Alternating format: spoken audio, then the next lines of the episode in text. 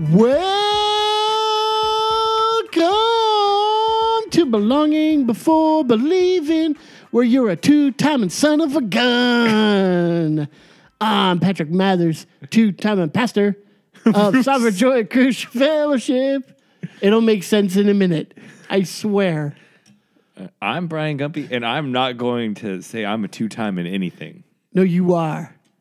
Well, we're not now because we were two time in our podcast twice a week. oh, and we just changed it up for uh. those who have been paying attention and regular listeners. We're only doing it once a week now. What the crap, Brian? Well, we had gotten some feedback that some people wanted to participate in question of the day, mm-hmm. but they were not able to keep up with this strenuous pace that we were cranking out episodes. Yeah. Plus, you know that that life is uncertain and prone to certain upheavals. Mm. And right now, just to be honest, we're, we're there's some upheavals in our lives, and once a week makes more sense. Yeah. So we're still recording two, but we're just putting them out once a week, and perhaps Eventually, we'll have 50 just, just sitting on ice. maybe we had a lot at one point, and then we We had like a month. them. Yeah. So we're we're we're doing them once a week for a while, and who knows, Lord willing, we'll get back to twice a week, or maybe we won't, or maybe we will. We don't know. So while we were two timing son of a guns, Now we're one timing. we're one timing. Hey, you know a one timer is a move in hockey? No, Yeah. I didn't know that. What is it? So it's when somebody passes you the puck Uh-huh. and you don't even like receive it as it's coming to you. You're in like mid shot and you slap it right at the goalie, like right when it gets to you. Really, That's a one timer. Yep. dude? I like that, Yep. dude. Those guys are boss who make that move, huh? I'm a one timing son of a gun. you done it before? Have you done the one timer? Heck yeah. I've Oh, done it's, a it's a common thing. It's I mean, not it's, a, like, it's like a move. Oh, okay, Like okay. a like a I like- thought this was like like, an alley oop is a thing. A one timer is a thing. the sky hook.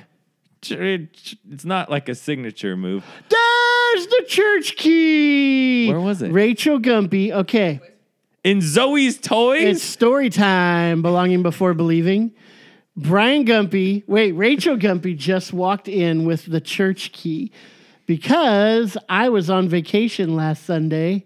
And Brian thought that he had the right key for the church to open it up and let everybody in, but he didn't. You can't see that right now. Zoe's smiling at me, shaking her head like, "No, It's it not wasn't my me. fault. I didn't it's not do my it." Yeah. fault.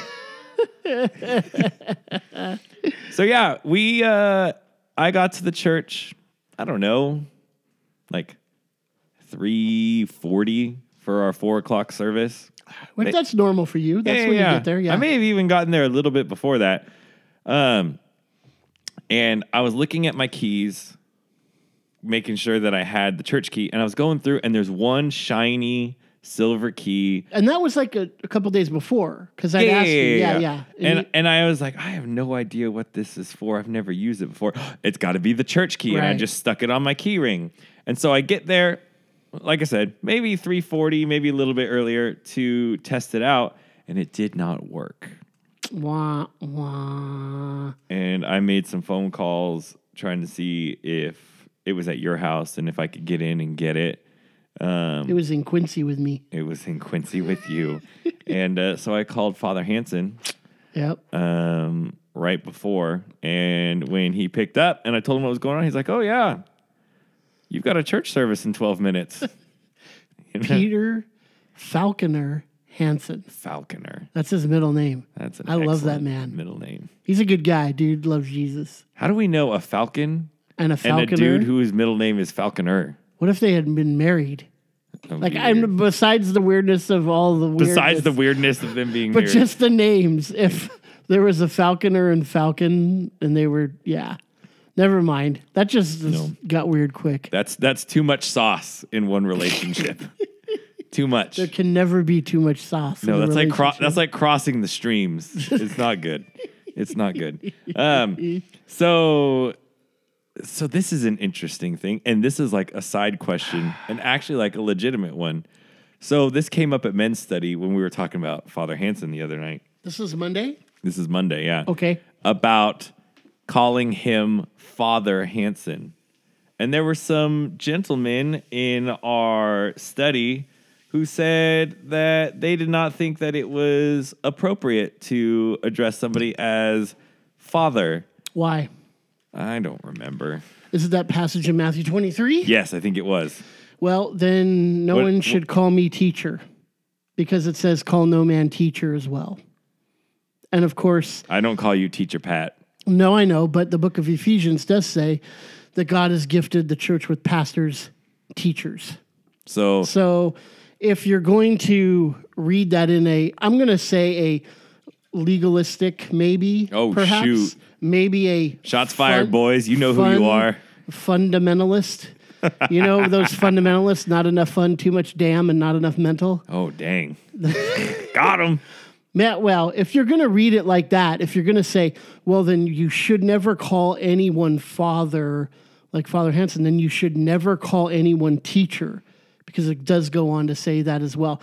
So I don't think he was saying, don't call somebody who has a, ref, you know, that that particular title, you, you don't call them father because of that.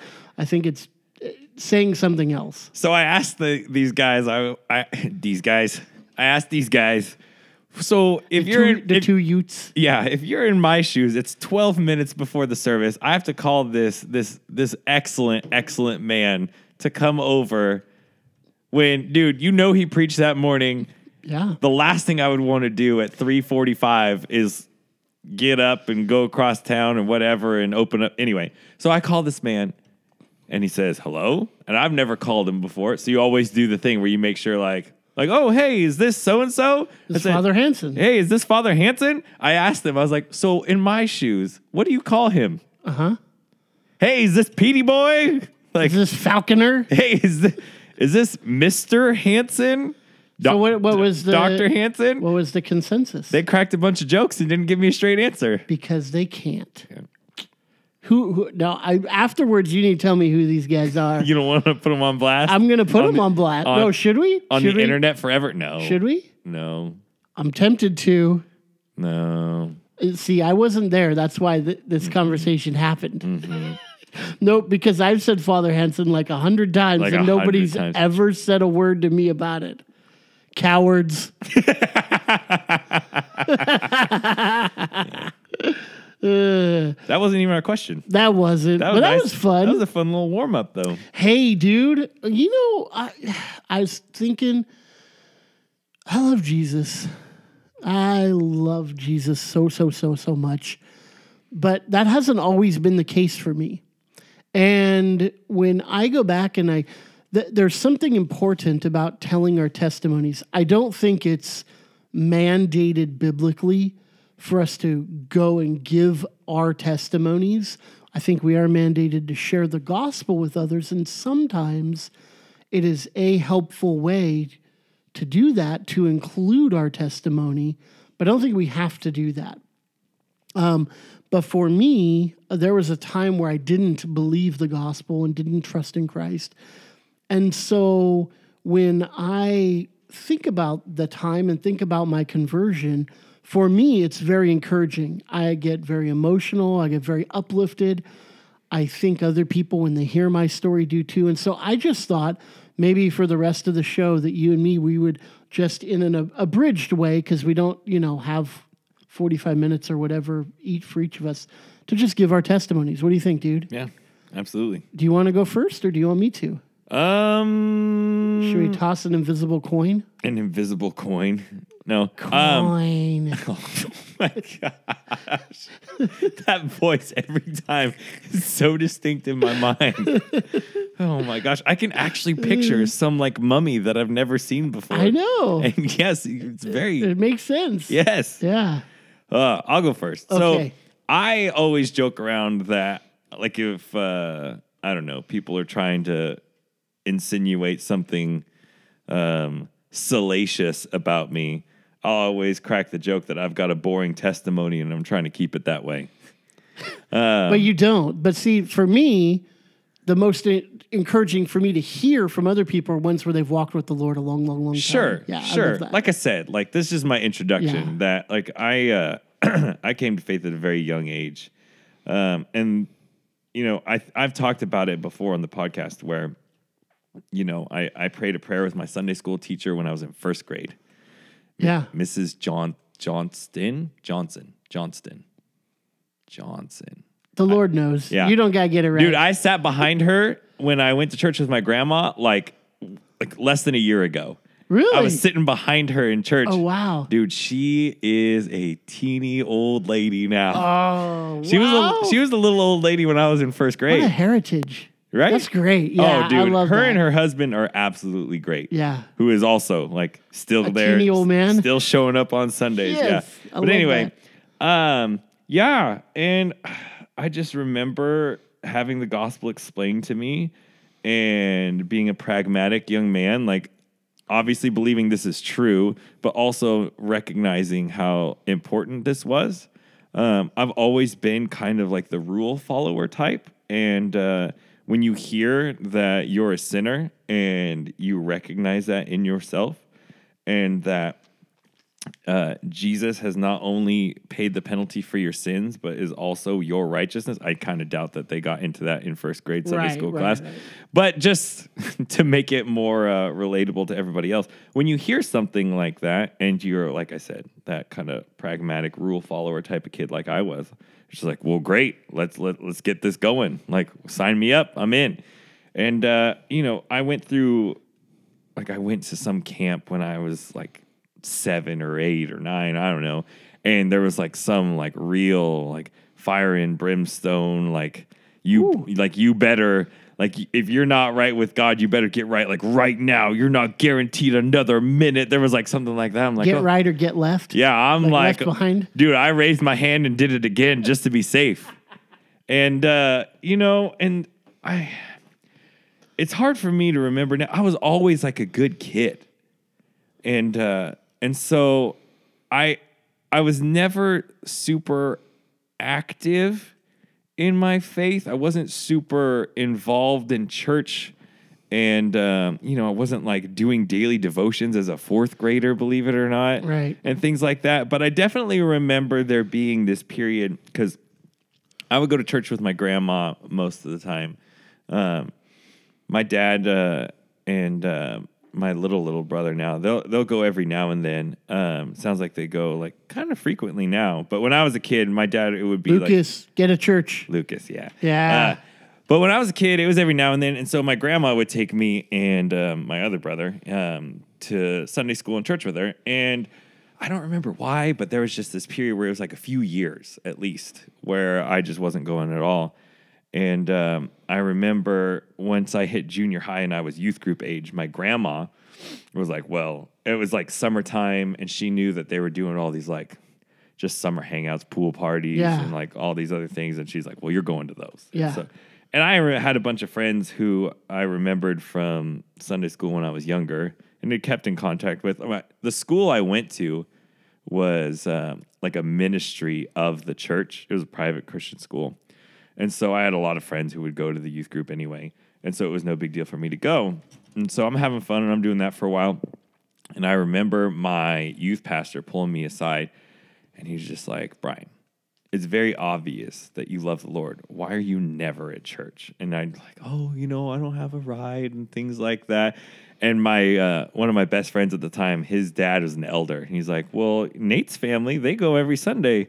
I'm pretty sure that they would give you. I'm like, oh, my dad will bring me on Sunday. Like I'll be there, no problem. And um, and yeah, once I like started um, going more and more in junior high, it was when, like I said, like I, I, don't think between first grade and seventh, eighth grade when I started really being more active and um, I guess diligent in my faith. I don't think that I wasn't like legitimately saved as a first grader, but I definitely think of junior high as when um, I really started pursuing Christ, if that makes sense Junior high. junior high, yeah, is when it was much more of something that I like. Gosh, these are like really like almost like mystical sounding words, but like like something that I actually like, interacted with. Whereas before, it was very much like my standing as a scared first grader, like, well, I don't want to go to hell, so uh, for sure, like, sign me up. But like I said, looking back and like, of course, like uh, there, I had like things in my life where I could question whether or not that I was actually born again back then. But I think I was. I think I was just a kid Yeah. you know? And so I don't have anything where I can say like, "Oh, I I used to be one way and now I'm an dude, I barely remember back before that." That's good. But I can definitely see and this is super interesting to me because uh I've been thinking about this quite a bit the last month or so. Um, about how sanctification is one of those things where it's not like every week, month, or even year you look at yourself and you're like, yep, becoming more like Christ all the time. That's just not how it works. And so the opposite is probably more the case where as especially somebody who's been, you know, around church at the very least their whole life, um, I, as I get further and further along, I'm thinking like, man, every year that goes by, I've got further and further to go, is what it actually feels like. Because the more that I understand um, who my Lord is, as I seek to become more like Him, I'm made more aware of the discrepancy between me and Him. It's not that I'm haven't grown from this year to the next, but it's that I'm as I grow, I realize how big that discrepancy is. Um, it, I become more aware of how amazing he is and how insufficient I am, which you know, uh, to somebody who who isn't born again, they would hear that and think like, "Oh, that sounds terrible." No, no, No, no. it's fantastic. Yeah. It's fantastic to know that that that gap between who you are and who he is in your mind becomes greater and greater. So does your gratitude. So does your thankfulness. So does your um, Your worship. your worship, your uh, just uh, appreciation again, not for what he's done, not just for what he's done, but for who he is, and that that's something that he saw as something worth doing, um, saving some um, at a very very great cost, and so yeah, I my testimony is like I said, and I, I kid when I say it, but a, a boring one, and I'm looking to keep it that way. I'm thankful for Yeah. it. I'm very, very thankful. I'm thankful For for, your testimony. Yeah. um, but to me, like it's it's just something where I. It is something that I've had to kind of preach to myself that it's a good thing that I didn't come from a very, very dark place as I knew it into light. That I've been that's a that is a a mercy.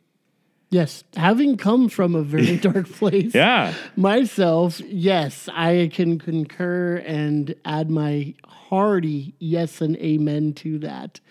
That it is a very good thing. And I I praise God that I have you not only as my brother, but as my co-pastor of the church here. And um, it, it shows it, it is the the contrast between the two of us, which people will hear in just a minute, is a magnanimous display of the sovereignty of God Totally. in salvation. How He can take you and save you when you're young, very young. You don't even remember really. Yeah. I mean, you kind of do. What fourth grade? You said First. First grade. Yeah. See, uh, wh- where'd I get fourth from? Four. Anyways, it doesn't matter. I threw out a lot of numbers. Yeah. So, um, and and him having kept you this whole time, and yeah, there's been moments of squirreliness and this and that, but but then my story where you know, okay, we grew, I grew up in a church, is a, a church in Southern California, and it was Quaker, and I don't remember ever hearing the gospel, but I, I'm I'm not saying that it wasn't preached there, I or anything like that. I'm just saying I don't I don't remember that when I was when I was going there and attending there. So it, it certainly could have been, and there could have been times, and I just at that point, like Isaiah and Jesus says in Matthew 13, I didn't have ears to hear, you know. Um, but but maybe there maybe it wasn't. I, I don't know too, but I I don't know. Anyways, needless to say, that even though I had a background where I went to church as a kid, um, I would I for sure look back and know that I was not saved. And there was a time where I was a youngster and had prayed a prayer, and maybe that took, and maybe that's what the you know eventually brought me back around. But um, I don't think so. I think that I, in the moment, had seen other people pray this prayer and just was like wanting to fit in, that kind of thing when I was young. But in junior high, oddly enough, is when I started doing drugs. you started following the Lord, and I started. That's my career of um, of recreational pharmaceuticals. Nice. And it began, of course, with the recreational pharmaceutical marijuana. Yeah. And went on from there. And did a lot of drugs. Rode my skateboard. That was kind of my thing. That's my thing. Um, That's my thing. Drugs and, then skateboarding. In high school, started going to raves. Uh, lived down in Southern California, so LA was easily accessible, and Mm-hmm. there was no shortage of underground parties to go to. And started doing that. Um, doing lots of drugs, going out raving all the time, going clubbing as much as I could, and just was really in that scene. Um, ended up breaking up with a gal. Well, she broke up. No, let's not mince words. She wanted me to quit doing drugs, and I said no. And that's what happened there. Two weeks later, I had OD'd. so just went downhill from there. Well, the this camp that is affiliated with the church that I had grown up in needed a lifeguard because the lifeguard who they had hired had injured himself the very first like two, three days of camp. And they were desperate for somebody. So somebody knew somebody knew somebody who called me. And I was thinking, yeah, this will be great. I'll go up, I'll get clean, I'll get sober. I'll be clean. I'll be able to come back and go to raves like and not be all messed up. It'll be great. Yeah. So I went up there, and of course, the Lord had other ideas. And there was a couple of people who would sit down and and um, talk with me about the Scripture. And I had thought I was a spiritual guy. I'd read the Bible before I was a Christian, read the Bhagavad Gita, read the Quran, read other religious works too um, before I was a Christian. Couldn't make heads or tails of any of it, but I thought I was real spiritual. And then a gal came up who to the camp. I'd been there for two weeks, and she was from the same scene I was from raving, and we were both really shocked to see each other. And I started asking her questions, and she had gotten saved, like genuinely born again. And then she must have realized I was not. And yet here I am up here. So we hung out for that week, and I remember her sharing the gospel with me and not making heads or tails of it, really, not understanding this change that she was talking about. And then somewhere along the line, she quoted 1 John 1 9, which says that if we confess our sins, God is faithful and just to forgive us of our sins and cleanse us from all unrighteousness. And that verse rocked me.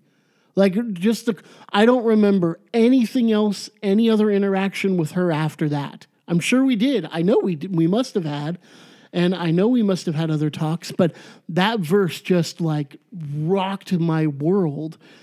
And I couldn't believe that God would forgive all my unrighteousness. That was the problem passage for me.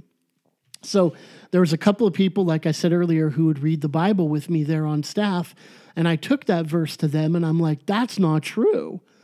And I started like spilling my guts and talking about all the bad stuff that I'd done, hoping to shock them, hoping to put them in a position where they're like, "Oh, wow, you really can't be saved," you know? Yeah. And and I I was I was hoping for an out.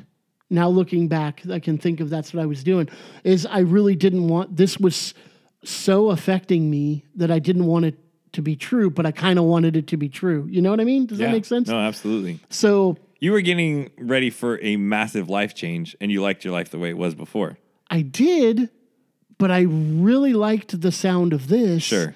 But I was scared that if I commit to this and this isn't true, then I'm kind of inevitably going to fall. I'm going to fall away. That's that's what it was. Is I was scared that that that wasn't true, but I really wanted it to be true, but I didn't believe it was true. You know, just I mean, there's so much, so many conflicting uh, thoughts and emotions. You thought you were too bad for it to keep. Yeah, no, for it. sure, for sure. And they would show me other people in the Bible who'd committed those same sins or other sins, and God had forgiven them. And we did that for I think about two hours, just going back and forth. And and at the end, I was broken and just gave my life to the Lord, and I was born again. There, were, it was completely different from the, when I woke up that morning to when I went to bed that night, and everybody saw it and it blew people's minds because I'm I don't you know in the Christian world we don't encounter that a lot. I mean, you know, I I've done street witnessing and I, not recently. I should go out and do more, but I've done that kind of stuff. I've talked with people, shared with my old friends and my family members, and just shared the Lord with people.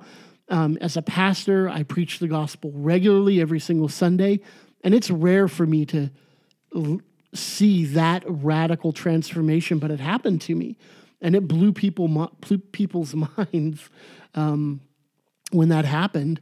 And I remember just at that camp going to every single Bible study I could and writing notes, you know, on everything that they said, and just wanting to know Jesus. And man, that's all I could do was think about him and think about him. And then from there, I went down back down the mountain from that camp and uh, went to as many Bible studies as I could and went to Bible college. And then from there, I, I just knew the Lord had a calling on my life that I was supposed to be a pastor. And I can't describe it in like. That was going to be my next question. Like, that was that like like that day? No, no, no. In fact, at the end of that camp, I had another 10 weeks up there.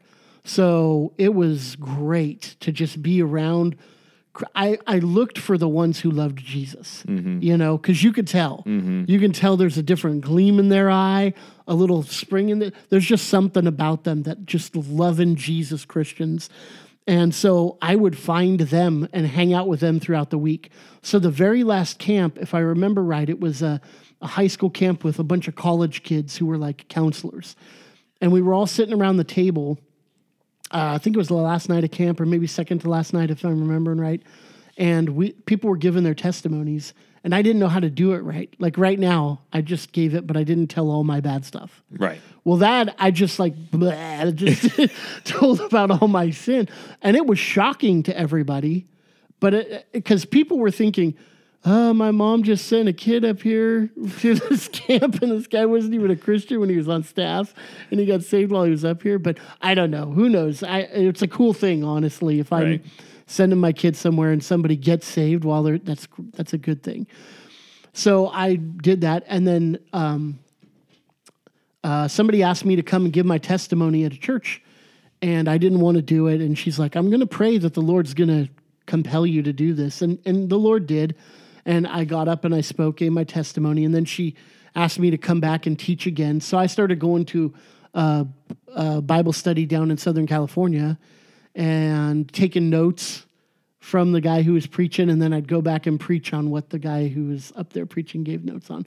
And and I kind of knew once that started, I was like, I got it. I just was compelled to study the Bible and teach it to others. Hmm. And as I was so raw, I didn't even know that meant being a pastor. And as I went along, I realized, oh, I think I'm called to be a pastor here. And I've just pursued that ever since. And so I know it's God's call. My, there's no reason to live the life that I do, where I'm this bivocational for a while, haven't even gotten paid. I mean, in the past, hadn't gotten paid for pastoring and haven't gone through all of the heartache that has gone through some churches if I'm not called to do it. But the Lord, you know, He didn't just save me to get me in His kingdom. He saved me so that I would be a trophy of His grace and a passionate worshiper of Him. So I'm a trophy of His grace, meaning that I am a display to all of the universe of the grace of God. That's what this testimony is. I'm displaying the grace of God. And what that does is it causes me to be a wor- passionate worshiper of Jesus as I worship Jesus with my passion, with my heart, with my mind, with my soul, and with my strength. Because I just, I, man, I just love Jesus. He saved me. He keeps me. He loves me. He's called me his own. And that, that honestly, that can be true for anybody who listens to this who would just turn to Christ and trust in him as their Lord and Savior. It's it really is that easy. Now it's it's it can be a hard trick for some people. It was for me. I won't mince words about it, but you know, we we go through it with you. You know, we we love you and we we want you to I read a tweet this week. I don't remember who tweeted it, but said, I don't want to push Jesus, shove Jesus down people's throats, but doggone it, I want you to know the best thing for you. And that's Jesus, is I'm going to talk about him, not to cram him down your throat, but to say he is amazing. he is so good. It's so hard when you know what the cure for what ails people is Oh, good point. and knowing exactly how to put it in front of them without really pissing them off. Well, here's the thing. It's it's a kitschy little saying, but I think there's so much truth to it. Is people don't care how much you know until they know how much you care.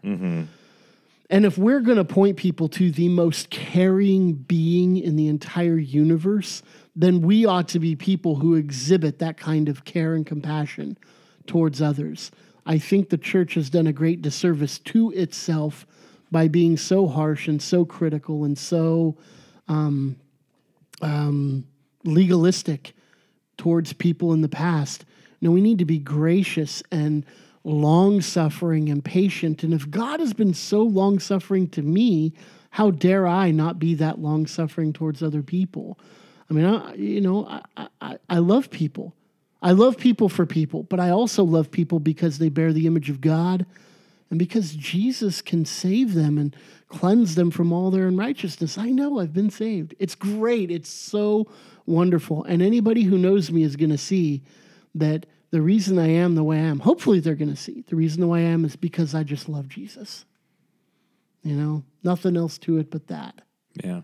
So I'm I'm going rogue here. Normally Pat asks the question of the Rogue day. One. But I'm begging you.